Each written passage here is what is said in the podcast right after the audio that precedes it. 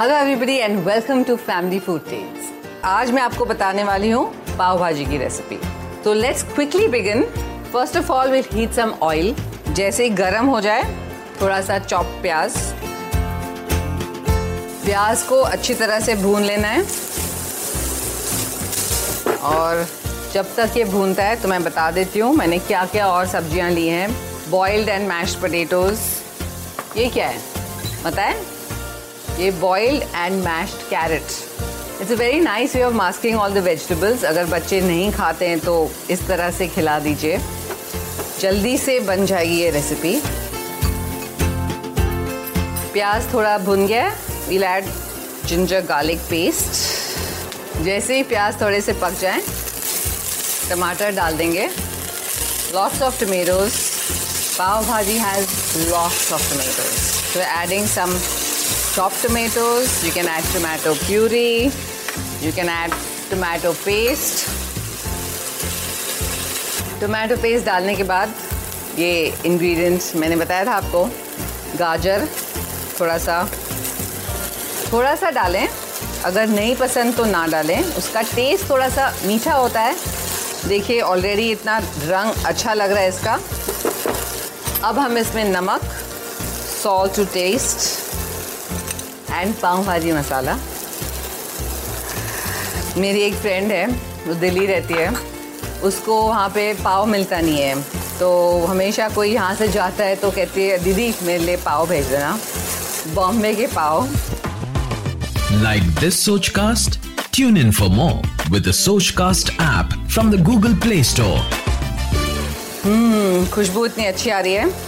लेकिन टमाटो को अच्छे से पकने दीजिए। दो मिनट और, उसके बाद हम मैश्ड पटेटोज डालेंगे।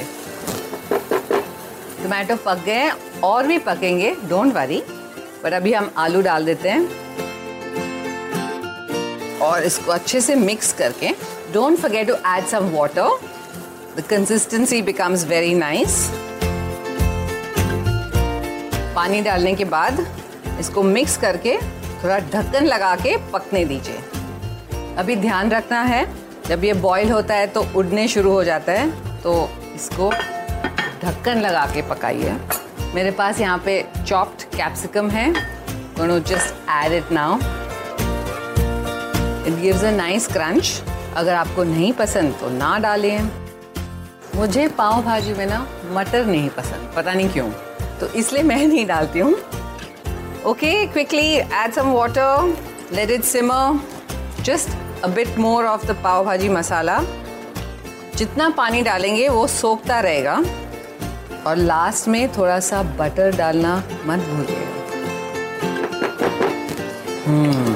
बटर hmm, और खूब सारा धनिया। देखा मैंने कहा था उड़ने लग जाता है उसका ध्यान रखिए। And now we can let it simmer for about five minutes and don't forget to cover it I taken plain pav here मैं बताऊँ उसको मैं क्या करती हूँ? मैं इसको स्लाइस करके, ऐसे बीच में से स्लाइस करके थोड़ा सा मक्खन और थोड़ा सा ये पाव भाजी मसाला इस पर स्प्रिंकल करके और पाव भाजी के साथ गर्मा गर्म सर्व कीजिए। आशा करते हैं कि आपको ये सोच कास्ट बहुत पसंद आया। अगर कुछ कहना है इसके बारे में तो लिखकर बताइए हमें अपने फेसबुक और इंस्टाग्राम पेज पर सोच कास्ट ढूंढिए। अगर आपको अपनी सोच दुनिया को सुनानी हो तो सोच कास्ट करो। सोच कास्ट